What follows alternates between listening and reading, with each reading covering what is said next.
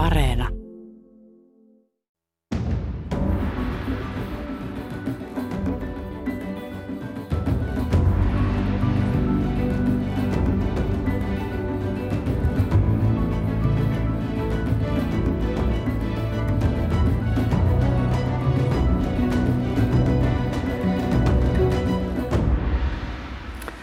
Hyvää Jussin päivää, hyvät kuuntelijat, ja tervetuloa jälleen tapaamaan Mikä maksaa ohjelman kesäkuun vierasta, joka tällä kertaa on kansalaisjärjestö Finwatchin pitkäaikainen toiminnanjohtaja Sonja Finner. Tervetuloa ohjelmaan. Kiitos paljon. Jos me eläisimme aikaa ennen 1955, niin tänään olisi juhannuspäivä. Tuolla 50-luvulla työmarkkinajärjestöjen aloitteesta sovittiin nimittäin, että vastaisuudessa juhannus on oleva se lauantai, joka kalenterissa osuu kesäkuun 20. ja 26. päivän väliin. Juhannuksen historia on pitkä, sillä tiettävästi merkkipäivä Nativitas Johannis Baptiste mainitaan suomalaisissa asiakirjoissa jo niinkin aikaisin kuin vuonna 1316. Juhannusyö taikoineen lienee meille kaikille tuttu. Sen sijaan juhannuspäivä on kansanperinteessä ollut lähinnä säiden tarkkailupäivä. Minkälaista ilmaa juhannuksena, sellaista on Mikkelin saakka, sanottiin ennen vanhaan. Ja Mikkelin päivähän on vasta syyskuun lopulla, joten tämä ennuste on ollut hieman pidempi kuin mitä nykymeteorologia tuottaa. Mutta toiminnanjohtaja Sonja Finer, onko sinulle jotain erityisiä juhannustraditioita? No ei ehkä pitkäaikaisia traditioita, mutta, mutta Itä-Suomeen odotan kovasti pääseväni juhannuksena sekä Kolille että sitten myös Savonlinnaan katsomaan, miten härkäpavut kasvaa mun pienellä kasvimaalla. Sielläkö on sellainen kasvimaa sitten odottamassa? Joo, kyllä. Ja salkapavut myös. Ja perunat. No niin. Se kuulostaa kesäiseltä ja hyvin juhannustyyppiseltä. Mm, kyllä. Mutta mennään saman tien asiaan.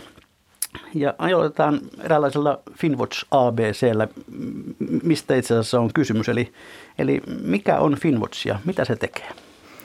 Finwatch on äh, suomalainen kansalaisjärjestö, jonka on perustanut vähän yli kymmenen vuotta sitten joukko suomalaisia kansalaisjärjestöjä. Meillä on on äh, Fingo, äh, kehitysyhteistyöjärjestöjen kattojärjestö, yksi taustajärjestöistä, äh, kirkon ulkomaanapu, äh, maanystävät, Suomen ammattiliittojen solidaarisuuskeskus, äh, kuluttajaliitto ja, ja tämän tyyppisiä organisaatioita on meidän takana. Äh, Finwatchin tehtävänä on, on vahtia Suomessa toimivien yritysten toimintaa ja, ja laajemminkin käydä keskustelua talouden, talouden rakenteista ja, ja siitä, että miten, miten yrityksiä ja yritystoimintaa säännellään ja keskitytään meidän toiminnassa pääasiassa kolmeen, kolmeen teemaan, eli ihmisoikeuskysymyksiin, ilmastoon, myös jossain määrin biodiversiteettiin, eli ylipäätään tähän ekologiseen kriisiin, ja sitten myös vero, veronmaksun vastuullisuuteen. Nämä on ne meidän kantavat työn teemat tällä hetkellä. No miten te käytännössä toimitte? Mitä se Finwatchin toiminta on? No Finwatchin ihan perus, perusajatuksena ja perustyönä on se, että me, tehdään erilaisia tutkimuksia ja selvityksiä, eli, eli pyritään avaamaan yksittäisten esimerkkien avulla sitä, että mitä, mitä ongelmia meidän ä, yritystoiminnassa on tai niissä talouden rakenteissa, jotka sääntelee yritysten toimintaa. Ja sitten näiden raporttien avulla niin me, me tuodaan näitä ongelmia julkisuuteen ja, ja pyritään käymään julkista keskustelua ja herättämään ihmisten ja päättäjien tietoisuutta ni, niistä sekä sitten tarjoamaan ihan konkreettisia suosituksia, että millä tavalla me voitaisiin korjata, korjata tätä järjestelmää, jotta yritystoiminta olisi vastuullisempaa. No onko tässä tavallaan toiminnan taustalla jonkinlainen ajatus sellaisesta ihannen maailmasta, miten se toimisi? No, meidän toiminta on pitkälti ihmisoikeusperustaista, että me lähestytään ihmisoikeuksien kautta, kautta kaikkia näitä meidän toiminnan teemoja ja laajemminkin käytetään näitä kansainvälisiä yritysvastuustandardeja, että se, se miten me määritellään vastuullisuus, niin, niin nousee sieltä erilaisista kansainvälisistä sopimuksista ja standardeista. Eli, eli siihen meidän toiminta pitkälti pohjaa myös tämmöiseen ajatukseen sosiaalisesta oikeudenmukaisuudesta, siitä, että, että heikkoja, heikkoja pitää puolustaa ja heikkojen asemaa pitää, pitää parantaa. Ja tämä on se ajatus, mikä myös YK, YK on pohjalla on ja ihmisoikeussopimusten pohjalla on, eli, eli tämän tyyppinen eh, maailmankuva meidän yhdistyksellä on. Mä avataan hieman tuota vastuullisuuden teemaa. Mitä, se kaikke, mitä kaikkea se pitää sisällään? Ähm, no, meille vastuullisuus, se tarkastelukehikko on, on juuri tämä ekologinen, sosiaalinen ja taloudellinen, taloudellinen vastuullisuus. Ja taloudellisella vastuullisuudella me nimenomaan tarkoitetaan äh, tätä esimerkiksi vero, verojen maksun, maksun vastuullisuutta. Ähm, sitä on pitkälti määritelty kansainvälisissä yritysvastuustandardeissa, joista keskeisin on tällainen YKssa vuonna 2011 hyväksytty YK niin sanotut ohjaavat periaatteet, jotka määrittelee valtioiden ja yritysten vastuita ihmisoikeuskysymyksistä. Ja, ja nämä, tämä YK-periaatteet oli sillä tavalla merkittävä, merkittävä asiakirja, että se ensimmäistä kertaa totesi, että yrityksillä on itsenäinen vastuu kunnioittaa ihmisoikeuksia myös silloin, kun valtiot epäonnistuu siinä omassa vastuussaan. Eli jos vaikkapa yritys toimii Taimaassa tai Malesiassa, jossa valtio ei, ei, ei tiettyjä ihmisoikeussopimuksia noudata tai, tai ei ole niitä ratifioinut tai toimeenpannut, niin silti yrityksillä on velvollisuus pyrkiä siinäkin toimintaympäristössä ihmisoikeuksia kunnioittamaan. Ja tämä ajattelutavan muutos, joka tapahtui silloin 2011 ja kirjattiin ylös ja, ja YKssa hyväksyttiin, niin se on muuttanut tosi paljon tätä yritysvastuukeskustelua. Ja nyt tällä hetkellä sitten pohditaan myös, että miten siitä saataisiin – sitova, eli näistä niin sanotuista soft law-periaatteista, jotka on hyväksytty, niin miten ne voitaisiin viedä myös lainsäädännön tasolle? No Finwatch perus, virallisesti perustettiin tämä yhdistys vuonna 2009. Sitä ennen se oli jo eräänlainen projekti. Et ihan siinä vaiheessa ollut vielä itse mukana, mutta, mutta mitä itse tiedät siitä, että tavallaan minkälaiseen tarpeeseen tämä, tämä tuota, järjestö syntyi? Finwatch oli toiminut jo ennen tätä virallista rekisteröitymistään niin tämmöisenä löyhänä kansalaisjärjestöjen verkostona, itse asiassa Suomen luonnonsuojeluliiton alaisuudessa jo, jo kai käsittääkseni kymmenen, kymmenen vuotta ennen virallista rekisteröitymistä. Ja silloin toiminta-ajatus on ollut koko yhdistyksen ja tämän, tämän ei-rekisteröityneen verkoston aikana hyvin samanlainen, eli, eli tuodaan esiin niitä epäkohtia ja pyritään käymään niistä julkista keskustelua. Ja nyt oikeastaan sitten, sitten joiden, joitain vuosia sitten niin tällä vaikuttamistyöllä niin sen, sen painoarvo on, on lisääntynyt yhdistyksen toiminnassa, eli pyritään entistä enemmän myös tuomaan sitä meidän osaamista ja tietoa päättäjien tietoon, että saadaan, saadaan sitä lainsäädäntöä myös muutettua. Eli ei pelkästään herätetä ihmisissä tuskaa ja, tuskaa ja ahdistusta maailman pahuudesta, vaan pyritään myös miettimään, että millä tavalla näitä ongelmia voitaisiin ratkaista niin, että niitä ei enää tulisi esiin. No Sonja Fider, kun tässä nyt eräänlaisessa talousohjelmassa kuitenkin ollaan, niin, niin kerro myös vähän, minkälainen on teidän vuosibudjettinne ja mistä rahoitus teille tulee? No, meillä on semmoinen puolen, puolen miljoonan euron budjetti. Ähm, siitä, siitä on todella monta eri rahoituslähdettä. Eli meillä on osa, osa rahoituksesta tulee, tulee eri ministeriöistä, erilaisia hankkeita, pieniä yleisavustuksia. Sitten meillä on mm, tutkimusohjelmia, joissa on omia rahoittajia, esimerkiksi ammattiliittojen ja solidarisuussäätiön rahoittama ihmisarvoisen työn tutkimusohjelma, mutta hyvin kasvava ja, ja paljon niin kuin vuosittain merkitystään lisävä on ihan, ihan tavallisten suomalaisten yksittäisten ihmisten antama kuukausi, kuukausilahjoitustuki sekä joukkorahoitukset. Ja tämä on sellainen, mikä, mitä pyritään strategisesti myös lisäämään, että se se, että meidän rahoituspohja on, on laaja ja erilaisia toimijoita, niin se, mä katson itse, että se lisää sitä meidän, meidän riippumattomuutta, että meidän ei tarvitse miettiä yksittäisten rahoittajien mielipiteitä senkään vertaa, kun, kun sit se budjetti on hajautettu tosi moneen, moneen pieneen puroon. Niin, että toisaalta olisi, voisi olla helppoa, jos olisi täysin valtiorahoittajien, mutta silloin voisi olla, että riippuvuussuhde olisi myöskin valtiota kohtaan jonkinlainen. Joo, tokikaan, toki me pyrimme kaikessa toiminnassamme siihen, että, että rahoittajalle ei millään tavalla luovuteta valtaa, mutta että on, on hyvä niin tunnistaa se, että kaikkeen tällaisiin, tällaiseen riippuvuussuhteen, on se sitten valtion tai yksittäiseen isoon lahjoittajaan, niin, niin aina sellainen, sellainen syntyy ja siksi sitä pitää pyrkiä niin aktiivisesti välttämään. Ja sitä tässä pyritään myös tekemään hajauttamalla sitä rahoitusta tosi, että sitä tulee todella monesta eri paikasta. No Finwatchin toiminnanjohtaja Sonja Finer, mitä sinun oma toimenkuvasi pitää sisällä ja mitä toiminnanjohtaja tällaisessa organisaatiossa tekee? Toiminnanjohtajan työ pienessä järjestössä niin on, on hyvin monipuolista, että, että toiminnanjohtaja tekee niin itse, itse tutkimus, tutkimustyötä, julkaisutyötä, kun sitten vastaa, vastaa myös muiden tutkimusten, tutkimusten laadusta viime kädessä ja viestinnästä varain, varainhankinnasta isojen rahoittajien suuntaan ja niin edelleen, että toiminnanjohtaja tekee, tekee kaikkea. Aikaisemmin meillä oli pieni toimisto, jossa ei ollut edes siivoojaa, niin toiminnanjohtajan tehtäviin kuului myös, myös tuota WC-paperin ostaminen kaupasta ja niin edelleen, mutta nyt, nyt ollaan onneksi saatu tähän ulkopuolista palveluntarjontaa, niin, niin tältä osin toiminnanjohtajan toimintakenttä on vähän pienentynyt. Mutta melkoinen joka paikka höylä kuitenkin. Kyllä. Puhutaan sitten noista teidän raporteista, joka on, on se, voi sanoa, keskeinen toimintatapanne. tuoda, tuoda asioita, asioita tuota esiin. Minkälaisin perustein valitaan ne aihepiirit, joista lähdetään tekemään tutkimusta ja, ja raporttia? Se voi tapahtua todella monella eri, eri tavalla. Eli osa meidän tutkimuksista on ihan, ihan rahoittajien tilaamia. Että niitä, usein niitä aiheita pohditaan yhdessä näiden esimerkiksi meidän tutkimusohjelmien rahoittajien kanssa, että mitkä olisi kiinnostavia ja vaikuttavia aiheita, joihin kannattaisi tarttua. Osa on joukkorahoitettuja, eli, eli meidän toimistolta tulee ajatus siitä, että jostain mielenkiintoisesta ajankohtaisesta aiheesta ja sitten yksittäiset lahjoittajat ikään kuin joukkorahoittamalla päättävät, että miten, missä laajuudessa se tutkimus toteutetaan tai toteutetaanko sitä ollenkaan. Ja sitten toki nyt kun meillä lisääntyy tämä, tämä kuukausilahjoittajien antama tuki, niin, niin osa näistä tutkimuksista ja niiden aiheista me voidaan päättää ihan, ihan itse toimistolla sen mukaan, että mikä, mitä tarvitaan, jotta me voidaan osoittaa jotain tietynlaisia ongelmia.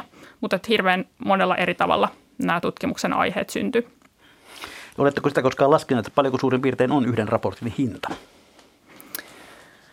No raportin hinta on, lasketaan kymmenissä tuhansissa euroissa. Se vaihtelee aika paljon riippuen siitä, että pitääkö tehdä esimerkiksi melko kallista tämmöistä kenttätutkimusta tuolla globaalin etelän, etelän maissa, että joskus se on se, mihin menee kaikkein eniten aikaa ja resursseja. Että me yritetään – tavoittaa jonkun tehtaan työntekijöitä sellaisissa oloissa, että, että se voidaan tehdä turvallisesti, että me saadaan riittävän määrä haastateltavia ja, ja se, se on todella aikaa, aikaa vievää puuhaa. Sitten tietysti sellaiset tutkimukset, joita voidaan tehdä Suomessa deskityönä esimerkiksi käydä läpi yritysten tilinpäätöksiä ja muuta, niin, niin sellaisten tekeminen on usein kustannu- tai kustannuksiltaan vähäisempää. Toki sielläkin voi tulla sitten yllätyksiä esiin.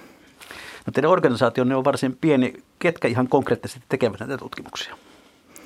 Meidän tutkimukset tehdään meillä ihan sisäisesti. Että sit me käytetään ulkopuolisia kansalaisjärjestöjä, kansalaisjärjestöjä ja akateemisia tutkijoita. Sitten jos, jos tarvitaan just kenttätutkimusta jostain tuotanto, tuotantomaista, Malesiasta, Intiasta, Taimaasta, niin meillä on, meillä on siellä kumppaneita, joita käytetään, mutta että kaikki analyysit ja ää, raporttien kirjoittaminen, se koko sen tutkimuksen metodologian suunnitteleminen, niin se tehdään meillä, meillä in-house, että me emme, emme sitä, sitä varsinaista ydintyötämme luovuta järjestön ulkopuolelle. No mitkä ovat sellaisia tärkeimpiä lähteitä siinä vaiheessa, kun lähdetään, lähdetään jotain tapausta selvittämään? Se riippuu hirveästi siitä, että mitä, mitä tutkitaan. Että jos me tutkitaan jonkun tuotantolaitoksen työoloja, niin ihan ehdottomasti tärkein lähde on sen, sen tehtaan tai, tai plantaasin ää, työntekijät, joilta sitä tietoa, tietoa kerätään sitten tämmöisten niin sanottujen offsite-haastattelujen avulla. Eli pyritään tapaamaan työntekijöitä työpaikan ulkopuolella jossain, jossain turvallisessa ympäristössä, jossa he voi puhua vapaasti.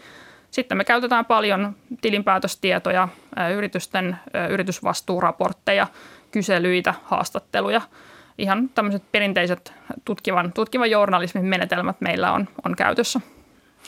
No onko teillä, kun te toimitte kuitenkin aika globaalisti, aika usein on kysymys mm, esimerkiksi suomalaisten firmojen alihankkijoista jossakin kolmansissa maissa, niin minkälaiset kansainväliset verkostot teillä on apunanne?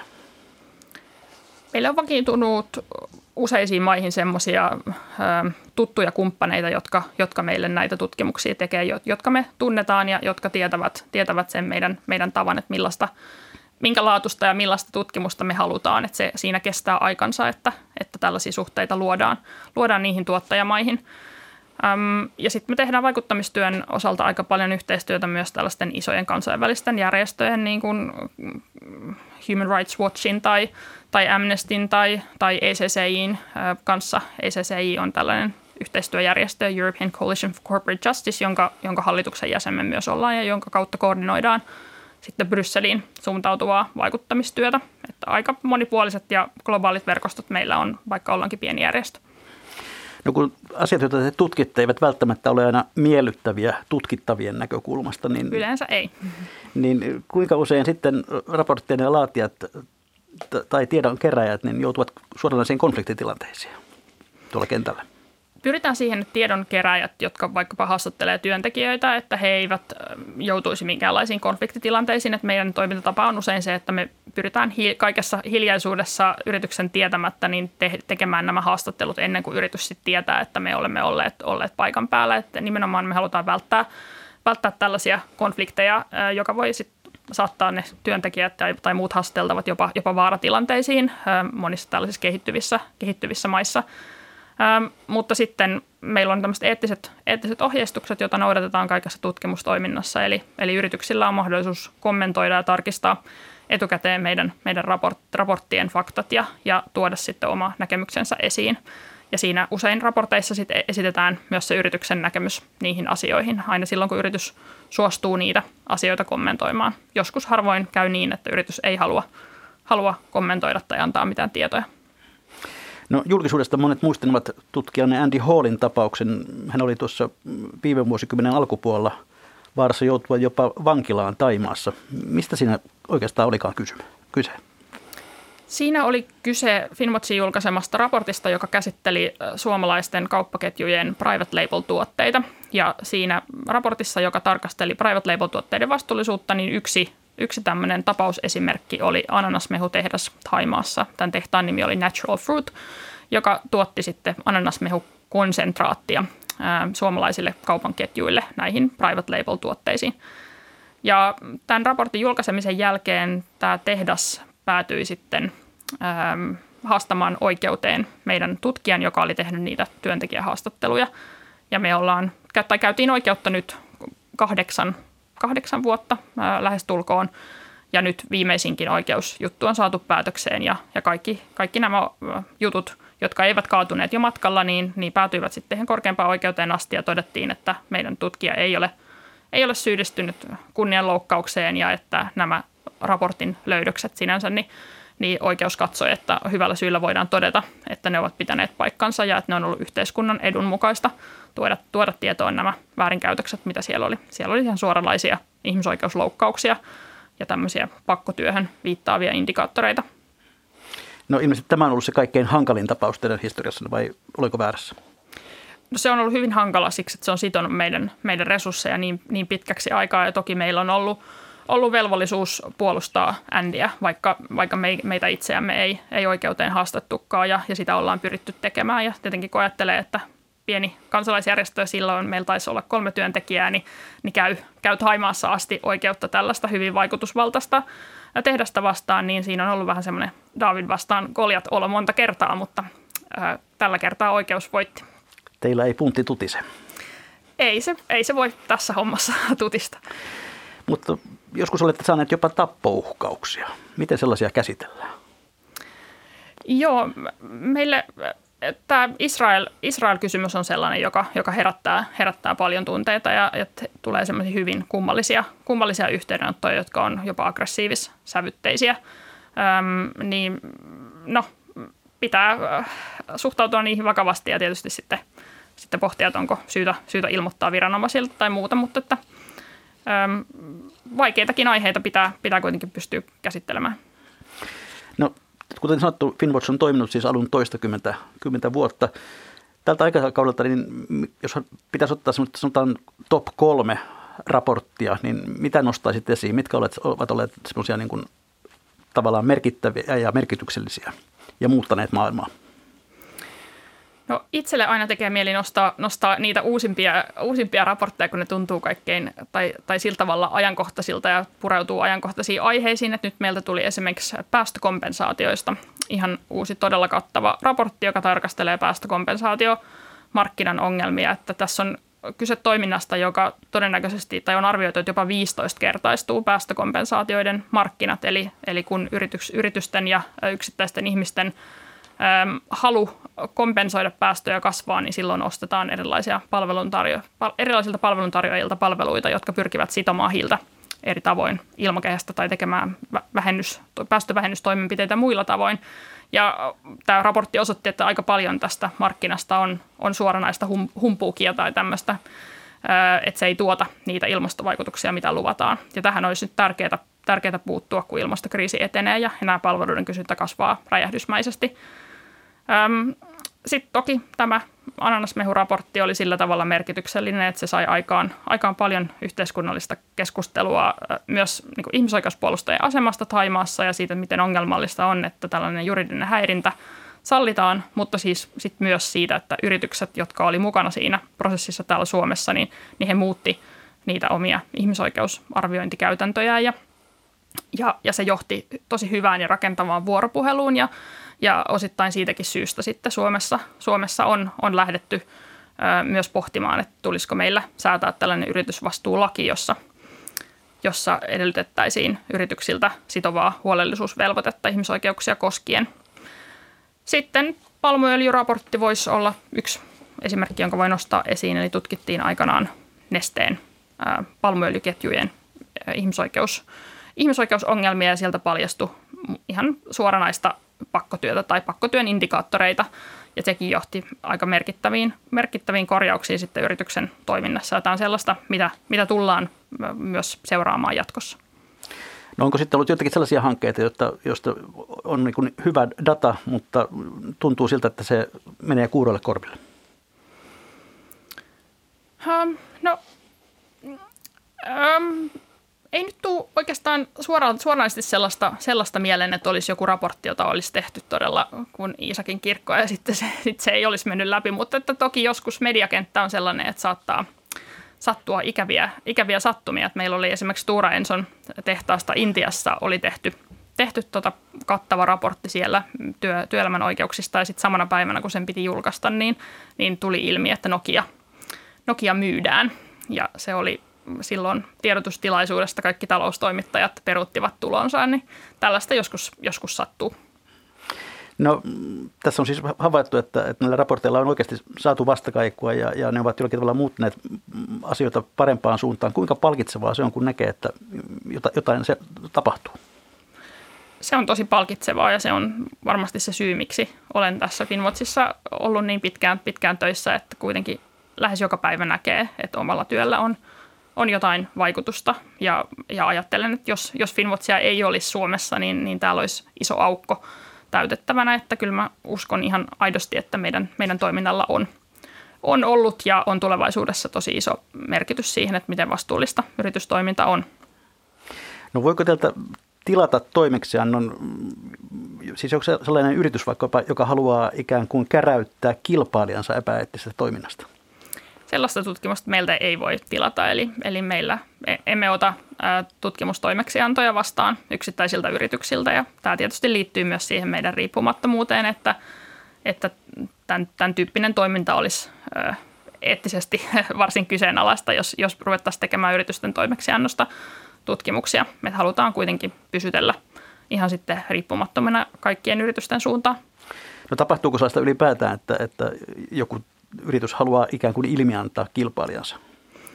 Aika vähän, aika vähän tapahtuu sellaista, että kyllä meille kaikenlaisia yhteydenottoja tulee, mutta, mutta en, en, tämä ei ole mikään yleinen ilmiö. No, tässä vuosien saatossa useilla aloilla on kehitetty kaikenlaisia arviointi- ja auditointijärjestelmiä ikään kuin vastuullisuuden parantamiseksi. Eivätkö ne ikään kuin riitä jo takeeksi sitä, että yritykset toimivat eettisesti kestävällä tavalla, kun, kun Finwatchiakin vielä tarvitaan? Auditointi- ja valvontajärjestelmissä on aivan valtavia ongelmia ja, ja se oikeastaan johtuu siitä, että meillä ei ole tätä yritysvastuusääntelyä siellä taustalla. Että kilpailutilanne on se, että kuka tarjoaa ikään kuin halvimmalla, halvimmalla tällaista vastuullisuusauditointia, niin, niin se johtaa siihen, että sitten ei, ei, kriteerit ei välttämättä ole, ole kunnianhimoisimpia mahdollisia ja, ja auditointien laadussa voi olla paljon puutteita, kun yritykset kilpailuttaa sitä, että kuka tekee – auditointia halvimmalla, niin, niin on ymmärrettävää, että silloin valitaan niitä auditoijia, jotka, jotka ovat paikalla vain vähän aikaa ja kyselevät ehkä vähän vähemmän hankalia kysymyksiä. Että auditointijärjestelmät tällä hetkellä hyvin niin laajasti ottaen niin ei, ei toimi ja toivon, että tämä tuleva mahdollinen yritysvastuusääntely muuttaisi senkin tilanteen, että silloin kannustin olisi löytää ja havaita niitä ongelmia sen sijaan, että vaan lyödään leipoja papereihin. No onko Finwatchilla tuolla maailmalla jonkinlaisia sisar-yhteisöjä, toimivat suurin piirtein samanlaisella logiikalla eri maissa? On, on. Me ei olla tosiaan osa mitään tällaista virallista verkostoa, mutta Ruotsissa on Swedwatch, ähm, Tanskassa on Danwatch ja sitten Alankomaissa on Somo-niminen järjestö, jolla on hyvin, hyvin vastaavan, vastaavan tyyppinen niin kuin toimintatapa kuin Finwatchilla, että kyllä – kyllä näitä yhteistyöjärjestöjä löytyy.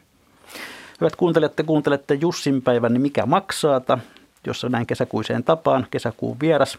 Ja hän on tällä kertaa kansalaisjärjestö Finwatchin toiminnanjohtaja Sonja Fineer.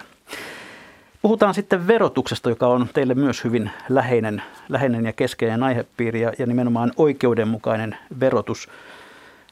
Mitkä asiat meidän verojärjestelmässämme kaipaisivat kaikkein kipeimmin remonttia tällä hetkellä? Oikeudenmukainen verotus tarkoittaa meille sitä, että se on niin sanotusti horisontaalisesti ja vertikaalisesti oikeudenmukaista. Eli, eli ö, samasta tulosta tulisi maksaa sama vero ja sitten niiden, jotka saavat enemmän, niin niiden tulisi maksaa, maksaa sitten suhteellisesti enemmän veroa, eli verotuksen pitäisi olla progressiivista. Ja meillä verojärjestelmässä tällä hetkellä on paljon veropohjassa olevia aukkoja, jotka mahdollistaa niin kuin, sen, että jotkut eivät maksa veroja lainkaan. Ja sitten meillä on myös verojärjestelmässä piirteitä, jotka, jotka tekee verotuksesta äm, suur, kaikkein suurituloisimmille niin regressiivistä. Eli kun puhutaan pääomatulojen verotuksesta, niin meidän verojärjestelmässä on, on puutteita myös Suomessa. Ja sitten tietysti globaalisti ongelmat on vielä, vielä suurempia, suurempia eli, eli tuolla kehittyvissä maissa äm, erilaiset verovälttelyn mahdollistavat rakenteet, niin siellä on, siellä on vielä, vielä isompia ongelmia kuin verojärjestelmissä itsessään on, on puutteita ja viranomaisten toiminnassa. Julkisuudessa on paljon puhuttu mm, suurten yritysten aggressiivisesta verosuunnittelusta. Mikä teidän arvionne siitä on, että paljonko Suomessa jää veroja saamatta sen vuoksi? Arvio on, se on satoja miljoonia, miljoonia euroja. Sitä ei ole mahdollista tarkkaan arvioida, koska, koska sellaista dataa ei ole, ei ole saatavilla, mutta että erilaiset arviot, niin meidän itsemme tekemät kuin sitten kansainväliset arviot, niin kertoo, että puhutaan sadoista miljoonista euroista joka vuosi. Teillä oli puolitoista vuotta sitten, te aloitte kampanja, joka nimi oli 430 miljoonaa mahdollisuutta. Miten tuo kampanja sujui? Meidän näkökulmasta se kampanja sujui oikeastaan oikein hy- hyvin, eli saatiin aikaiseksi äh, keskustelua siitä, että millainen Suomen verojärjestelmä on ja miten sitä pitäisi, pitäisi korjata. Se oli oikeastaan todella hyvä esimerkki siitä, että miksi meidän verojärjestelmä on sellainen kuin, me, kuin se on. Että tämä kampanja herätti todella voimakkaan vastareaktion elinkeinoelämän etujärjestöistä. Erityisesti keskuskauppakamari aktivoitu tässä, tässä kampanjan aikana kovasti ja, ja lähti jopa jopa, äh, jopa vaatimaan erilaisia äh, kansalaisjärjestöjä, tai yksittäiset henkilöt siellä lähti vaatimaan kansalaisjärjestöille poikotteja, jotka oli osallistuneet tähän verokampanjaan. Ja, ja se niin toi esille sen, että meillä on todella vahvaa edunvalvontaa, joka pyrkii ylläpitämään näitä verojärjestelmän epäoikeudenmukaisuuksia ja aukkoja. Ja mä itse näen, että se oli todella onnistunut kampanja, vaikka se olikin välillä, välillä vähän raskasta, niin, niin näin jälkikäteen ajateltuna niin olen siitä tosi tyytyväinen. Niin teille tuli aika lailla lunta tupaa nimenomaan kauppakamarin piireistä ja siinä oikeastaan niin kuin teitä syytettiin muun siitä, että te syytätte ja syyllistätte rehellisiä yrityksiä ja yrittäjiä. Mitä tähän vastaat? Koko kampanjan viesti oli suunnattu Suomen hallitukselle siitä, että vero, verolainsäädäntöä tulisi korjata – Eli kampanjassa ei, ei puhuttu yrittäjistä eikä syyllistetty yrittäjiä eikä vaadittu heiltä minkäänlaisia toimenpiteitä, vaan tuotiin esiin asiantuntijatietoon nojaten niitä sääntelyn ongelmakohtia, joita meillä ihan kiistatta verolainsäädännössä on. Ja, ja tietysti asia politisoituu aika paljon tämän koronakriisin myötä, että on, on oikeastaan mun mielestä ihan selvää, että kun, kun tästä kriisistä ruvetaan laskua, laskua maksamaan esimerkiksi seuraavassa budjettiriihessä, niin on, on väistämättä, väistämättä välttämätöntä tarkastella myös näitä meidän verojärjestelmän selkeitä ongelmia, jotka tekee siitä epäoikeudenmukaisen. No mitkä voisivat olla niitä keinoja, joilla tällainen aggressiivinen verosuunnittelu ja, ja veroparatiisit saataisiin kuriin? Niitä keinoja on sekä, sekä kansallisia että kansainvälisiä. Meillä on tällä hetkellä OECDssä käynnissä tämmöinen todella suuri yritysverojärjestelmän uudistushanke, josta saatiin uutisia muutama viikko sitten. Eli, eli G7-maat ö, sopivat, että solmitaan tai, tai hyväksytään tällainen vähintään 15 prosentin minimiyhteisöverokanta. Kanta, ja se muuttaa ihan radikaalisti tilannetta, eli se, se käytännössä toteutuessaan niin tällaisen nykyisen veroparatiisitalouden niin suitsii kyllä tehokkaasti. Eli verokilpailua on käyty tällaisilla nollan, 0-5 prosentin verokannoilla ja se, että jos minimiyhteisöverokanta tulee sitten edes siihen 15 prosenttiin, niin se muuttaa radikaalisti tilannetta. Toki me toivotaan, että, että Suomi ja EU edistäisivät vielä paljon korkeampaa minimiyhteisöverokantaa, että sen tulisi asettua sinne 25 5 prosentin tasolle, tasolle, jotta se vastaisi sitten tätä tällaista maiden keskiarvoa.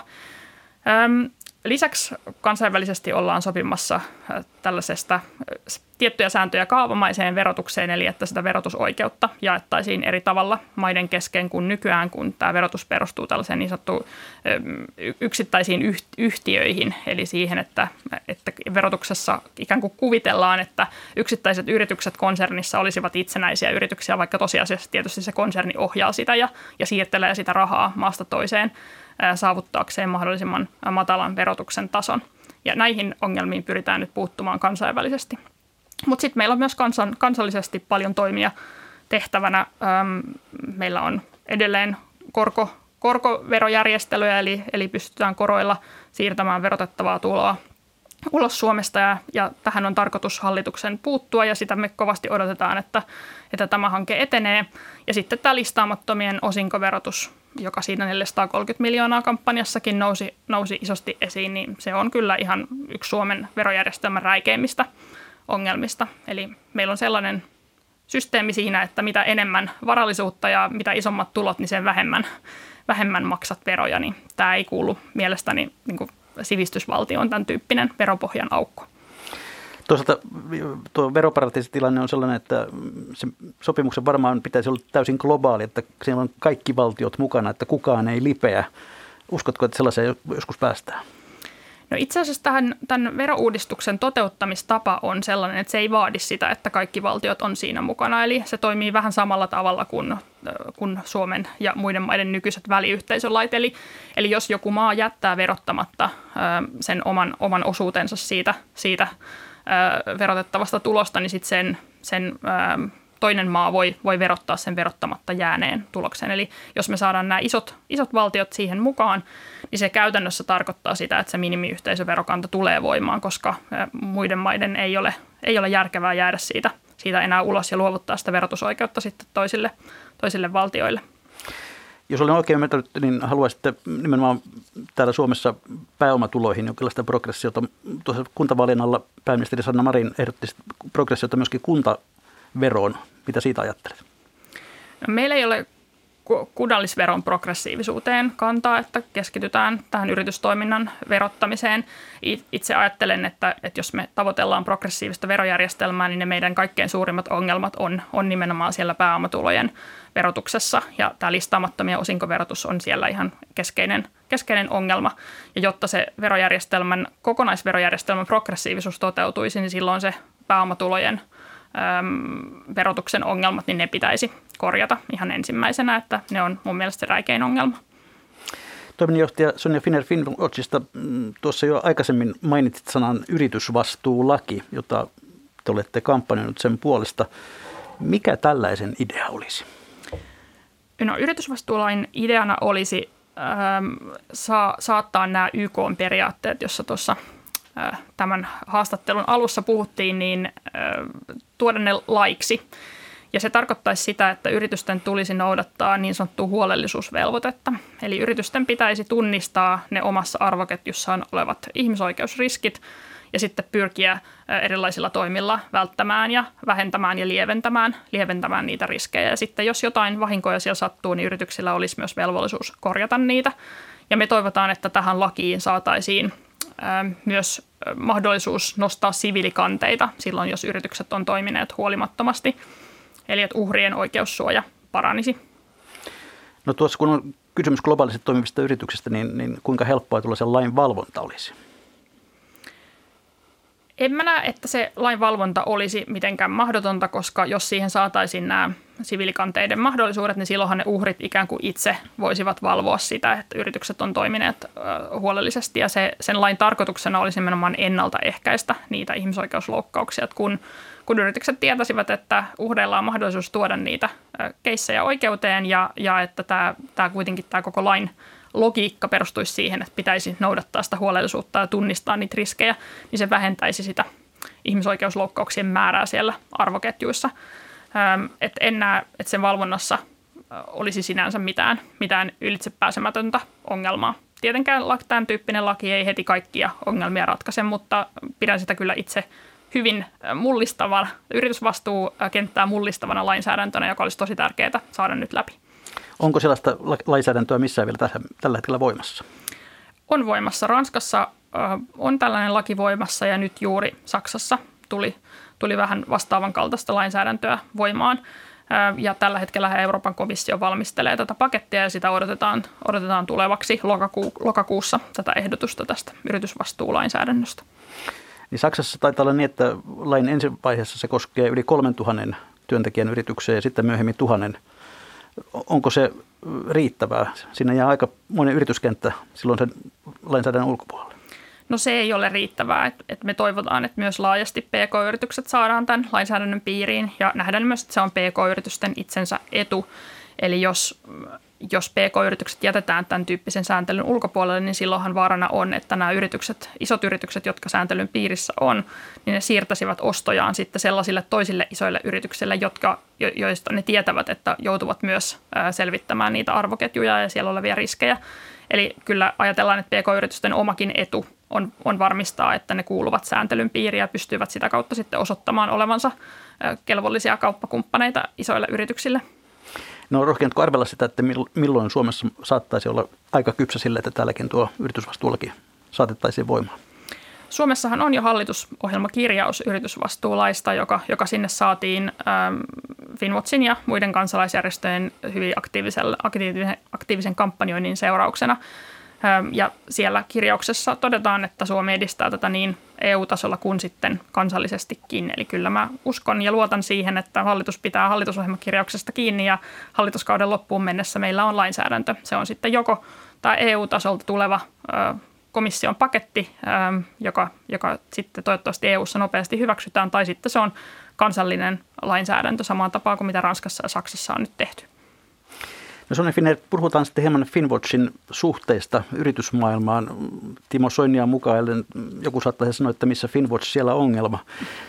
Tuota, usein kun olette liikkeellä, niin se ei välttämättä ole yritykselle positiivista mainontaa. Minkälaiset, miten itse luonnehtit sitä, että minkälaiset suhteet teillä on suomalaiseen yritysmaailmaan? Mä sanoisin, että meillä on aika hyvät suhteet yritysmaailmaan. Se on ehkä yllättävää, mutta, mutta sellaiset isot yritykset, jotka tekee tosissaan yritysvastuutyötä ja, ja ymmärtää sen, että vastuullisuus on – se on välttämättömyys, se on kilpailutekijä yrityksille. Että sellaiset yritykset, joilla nämä asiat ei ole kunnossa, niin niillä ei kovin kauan ole, ole niin kuin markkinoita. Että kuluttajien vaatimukset, sijoittajien vaatimukset ja sitten tämä sääntelyympäristön muutokset tarkoittaa sitä, että nämä asiat on otettava tosissaan. Ja tällaisille yrityksille, jotka ymmärtävät, ymmärtävät tämän, niin me ollaan oikeastaan, olen huomannut, että hyvin kiinnostavakin keskustelukumppani. Että meille tulee aika paljon yrityksiltä yhteydenottoja, toivotaan toivotaan tota keskustelua ja koulutuksia ja, ja, ja se, sen sellaista. Että mä sanoisin, että, että maineemme on varmaan, varmaankin huonompi kuin se, että mitä sitten oikeasti ne suhteet on. Olet itse ollut kymmenkunta vuotta tässä Finwatchia vetänyt. vetänyt. Onko, ovatko nämä suhteet yritysmaailmaan muuttuneet sinä aikana? Sanoisin, että ne on muuttuneet. Siihen muutokseen on vaikuttanut varmaan, varmaan monikin asia, mutta, mutta tärkeimpänä nämä – nämä yritysvastuuperiaatteiden hyväksyminen ja se, että on, on ymmärretty, että tämä on oikeasti yritysten vastuu ja, ja se, että tämä vaatimukset on lisääntyneet ja kiristyneet. Ja se on tehnyt tietysti meistä kiinnostavan keskustelukumppanin. Mutta kyllä sanon, että meidänkin toiminnassa on, on tapahtunut muutoksia, että meillä on, on isompi, isompi tiimi ja enemmän asiantuntijoita ja enemmän, enemmän tarjottavaa myös yrityksille kuin silloin aikanaan, kun toimittiin paljon pienemmillä resursseilla, että sekä ulkoiset että sisäiset muutokset on varmaan vaikuttaneet siihen, että suhteet, suhteet on parantunut. No silloin kun te teette tutkimuksia ja raportteja, niin onko teidän yleensä helppo saada suomalaisista yrityksistä haluamanne tiedot? Mä sanoisin, että verrattuna keski-eurooppalaisiin kollegoihin, niin meidän, meidän yhteiskunta on sellainen, että meillä ollaan avoimia ja, ja pyritään niin olemaan rehellisiä ja antamaan tietoja. Että suomalaiset yritykset on, on eurooppalaisiin, niin keski-eurooppalaisiin yrityksiin nähden niin, niin huomattavasti avoimempia. Eli Eli kyllä, toki ongelmiakin on, että eihän kaikki yritykset silti Suomessakaan anna näitä tietoja. Ja sitten meillä on Euroopan unionissa niin sääntelyn puolella ongelmia, että meillä esimerkiksi tullitiedot, tullitiedot ole samalla tavalla julkisia kuin vaikkapa Yhdysvalloissa ja Intiassa tai, tai Brasiliassa, että, että me ei pystytä saamaan tietoa siitä, että kuka on ostanut mitäkin mistäkin. Ja se on iso ongelma, joka pitäisi, pitäisi korjata nyt, kun EU-ssa myös tätä tullilainsäädäntöä ollaan uudistamassa. Kun Finwatchin tarkoituksena on paitsi kertoa epäkohdista, niin myöskin, myöskin oikeasti muuttaa maailmaa ja, ja, ja vaikuttaa, niin minkälaisia lobbareita te olette? Onko teistä, kuullaanko teitä tuolla päättäjäpiireissä?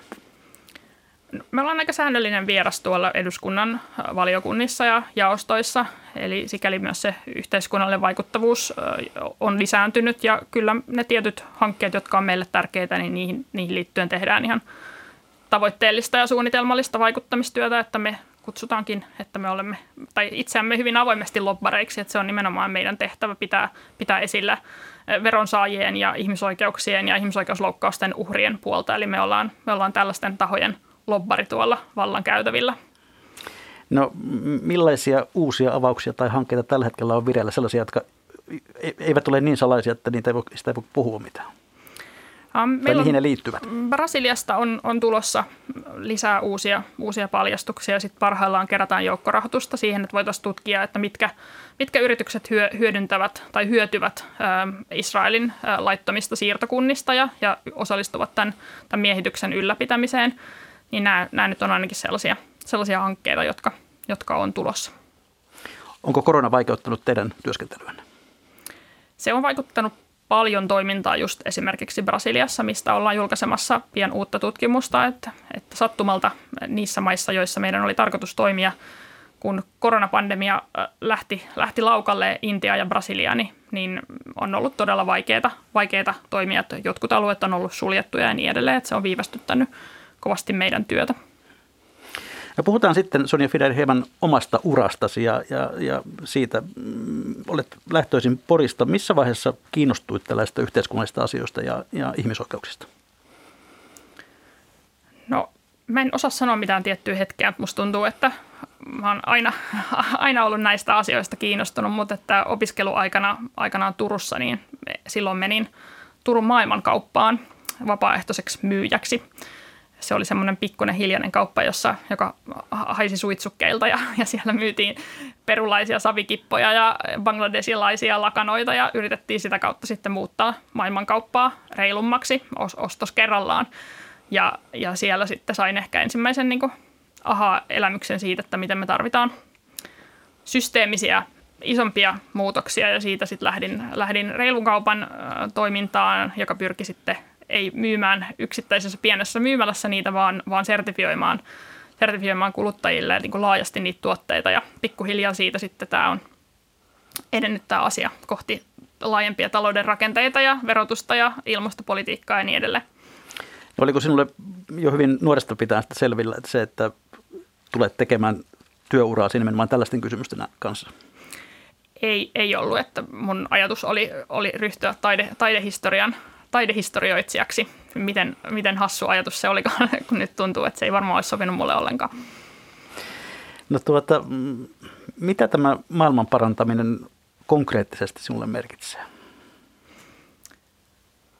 No, jos en tekisi tätä työkseni, niin sitten tekisin tätä varmaan, varmaankin vapaa-aikana ja ajattelen, että on tosi kiitollinen siitä, että saan, saan tehdä niin työtä ja saan palkkaa sellaisesta, sellaisesta mistä mitä, mistä nautin ja mitä mä koen, että on niin kuin merkityksellistä ja, ja et, että tekee olon kiitolliseksi. Että kaikki, kaikki ihmiset eivät ehkä pysty tekemään sellaista työtä, työtä, työtä jolla on, joka tuntuu niin kuin itsestä tärkeältä. Että tosiaan, vaikka tästä ei, ei maksattaisi, niin tekisin tätä sitten varmaan vapaa-ajalla. No tuleeko koskaan sellaisia epätoivon hetkiä, että kaikki muuttuu liian hitaasti? Päivittäin, päivittäin tulee sellaisia, sellaisia hetkiä, mutta sitten tulee myös niitä, niistä, niitä onnistumisia ja se auttaa jaksamaan, jaksamaan eteenpäin. No pitääkö maailmanparantajan olla aavistuksen suuruuden hullu, että, että jaksaa uskoa siihen parempaan huomiseen? Mun mielestä pitää, pitää olla, olla kunnianhimoisia isoja tavoitteita ja, ja visioita, ettei ajattele, ajatella liian pienesti ja mietitä niin sellaisia poliittisia realiteetteja, että mikä nyt olisi mahdollista saavuttaa, että pitää asettaa tavoitteet. Tavoitteet pitää olla kirkkaita ja ne pitää olla korkealla ja sitten sitä kautta voisit saavuttaa niitä, niitä pieniä ja isompia voittoja. No Sonja Finner, jos sinun pitäisi jotenkin määritellä oman yhteiskunnallisen ajattelusi kulmakiviä, niin mitkä ovat ne isoimmat asiat, joiden puolesta haluat to- toimia? No onpas vaikea kysymys. Varmaankin oikeudenmukaisuus se, että ihmiset, jotka on tässä tällä hetkellä heikoimmassa asemassa, että heidän, heidän asemaansa tulisi pyrkiä parantamaan Ja sitten mä näen, että myös tämä ilmastokriisi ja ekologinen kriisi, että nytkin tänään Helsingissä on niin kuuma, että meinas, meinas itselläni niin kuin terveellä ää, alle 40 henkilöllä niin kuin olla vaikeuksia kävellä tänne Pasilaan töölöstä ja, ja mä tiedän, että joka vuosi tämä tilanne tulee olemaan huonompia. Meillä on kuumempaa ja kuumempaa ää, niin kuin planeetalla, jossa, jossa omat lapset joutuu elämään, niin, niin ää, mä haluan estää estää sen kykyjeni mukaan ja ajattelen, että tämä sosiaalinen epäoikeudenmukaisuus niin on sellainen, johon pitää tarttua samanaikaisesti, että jotta me voidaan, voidaan tällä planeetalla elää planeetan rajoissa hyvin, hyvinvointia hyvinvoivasti, niin, niin silloin nämä pitää nämä molemmat ongelmat ratkaista samaan aikaan. No kun te Finwatchissa tutkitte yrityselämän epäkohtia ja epäeettisyyksiä, niin miten siinä välttyy siltä, että ei ala itse kyydistyä? Kyllä mä ajattelen, että siihen auttaa työ, työyhteisö ja sitten se, että näkee sen tuloksen. Että kuitenkin yksittäiset ihmiset ää, on, on fiksuja ja älykkäitä ja empaattisia ja mukavia. Että vaikka sitten, ää, sitten joku yrityksen, yrityksen toiminta niin, niin olisikin vastuutonta ja, ja lyhytnäköistä voiton tavoittelua, niin, niin kuitenkin ää, ihmiset, on, ihmiset on kuitenkin ihania. Ja mä uskon siihen, että ihmiskunta pystyy tästä ahneuden kurimuksesta niin löytämään tien ulos kohti sellaista elämää, joka on kaikille hyvä ja pysyy planeetan rajoissa. No Sonja Finner, sinusta on sanottu, että vihaat häviämistä. Pitääkö se paikkansa? Joo, mä oon aika kilpailuhenkinen ja pelasin nuorempana shakkia, shakkia tuolla myös niin Suomen, Suomen nuorten maa, maajoukkueessa ja ää, joo, kyllä vihaan häviämistä. Miten se arjessa ilmenee?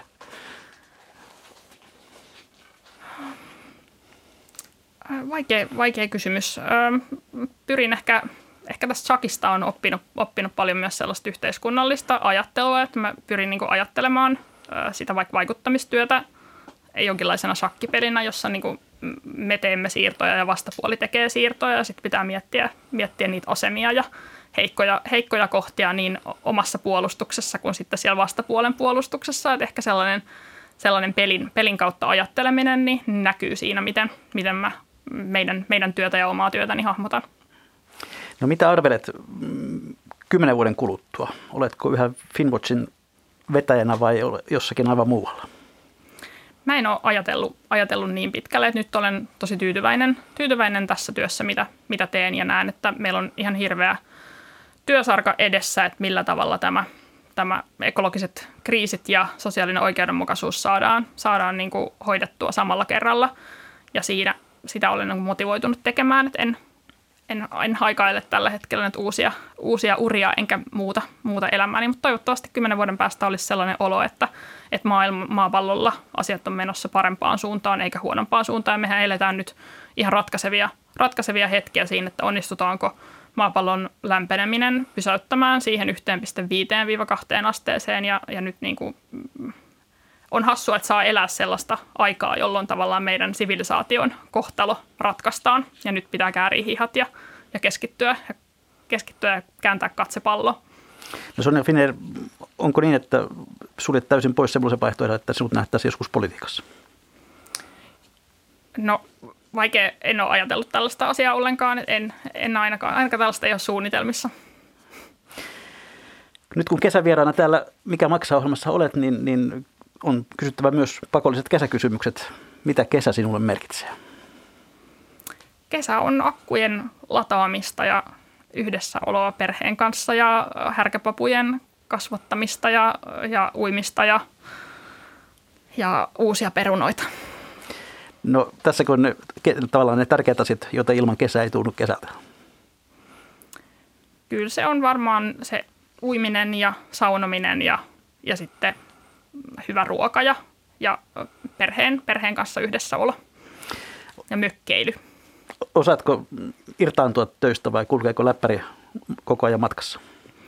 en mä oikeastaan yritä edes sillä tavalla, tai yritän irtautua siitä semmoisesta päivittäisestä työstä, mutta, mutta mun se työ on, on niin osa mua, että, että kyllä mä luen, luen työhön liittyviä artikkeleita ja tutkimuksia ihan mielelläni ja kirjaa, kirjallisuutta myös vapaa-ajalla, että en, en sillä tavalla yritäkään siitä irtautua.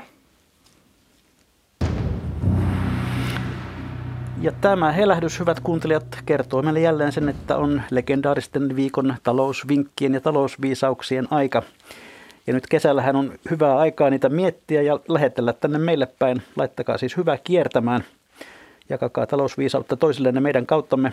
Niitä vinkkejä voi lähettää minulle sähköpostilla osoitteella juho-pekka.rantala.yle.fi tai ihan perinteisellä postilla postilokero 79 00024 ja Yleisradio. Mutta toiminnanjohtaja Sonja Fider, minkälainen olisi sinun viikon talousvinkkisi tai viisautesi, jonka haluaisit kuuntelijoiden kanssa jakaa? No, mulla olisi kuuntelijoille sellainen tehtävä, että, että perehtyä Suomen verojärjestelmään. Nyt kun juhannuksena on hyvin aikaa siellä laiturin nokassa, niin, niin haastan kaikki kuulijat selvittämään, että miten listaamattomien osinkoverotus toimii ja sitten pohtimaan, että mitä, mikä on oma mielipide siitä. Sitten ehkä mulla olisi myös, myös suomalaisille kaikkein, kaikkein varakkaimmille ja hyvätuloisimmille ihmisille sellainen ajatus siitä, että kun me täällä helteessä nyt kärvistellään ja planeetan rajat on tulleet, tulleet vastaan, niin voitaisiin voitais ehkä pohtia, että olisiko jotain sellaista sosiaalista oikeudenmukaisuutta lisää, lisäävää toimenpidettä, jota voitaisiin tehdä, että tarvitaanko, tarvitaanko enää lisää toisille ihmisille vai pitäisikö oppia jakamaan enemmän. Viikon yleisöviisauden on lähettänyt pitkästä aikaa vakiokuuntelijamme Rouva Tammisalosta ja se kuuluu näin. Jos maailma olisi puheilla parannettavissa, se olisi ollut ajo aikoja sitten paratiisi. Kiitoksia Sonja Finer, kiitoksia hyvät kuuntelijat. Mikä maksaa, sitä me emme ihmettelekään viikon kuluttua, vaan vasta elokuussa on siis ohjelman kesätauon aika. Mutta ei Yle Radio 1 unohda talousasioita keskikesälläkään. Tällä ohjelmapaikalla kuullaan lähiviikot Virtasen taloushistoriaa. Toimittaja Juha Virtanen keskustelee virallisessa kanssa erityisesti latinalaisen Amerikan talouteen liittyvistä teemoista. Ensi viikolla pohdinnassa on se, miksi rikas öljyvaltio Venezuela on romahtanut ja joutunut taloudelliseen kurimukseen. Vieraana on tuolloin Venezuelan entinen suurlähettiläs Mikko Pyhälä. Ja heinäkuun aikana kuullaan myös kuinka hyvin suomalaisyritykset ovat pärjänneet Etelä-Amerikassa ja millainen maanosa se on tehdä investointeja. UPM tekee kohta jo yli puolet sellustaan Uruguayssa. Ja Virtasen taloushistoriasarjassa heinäkuussa selvitetään myös sitä, millainen oli meidän, eli Ruotsi-Suomen siirtomaa herruus Karibialla, ja kuinka Kuuba on siirtynyt sokeriruoasta tekemään rahaa rikkailla länsituristeilla.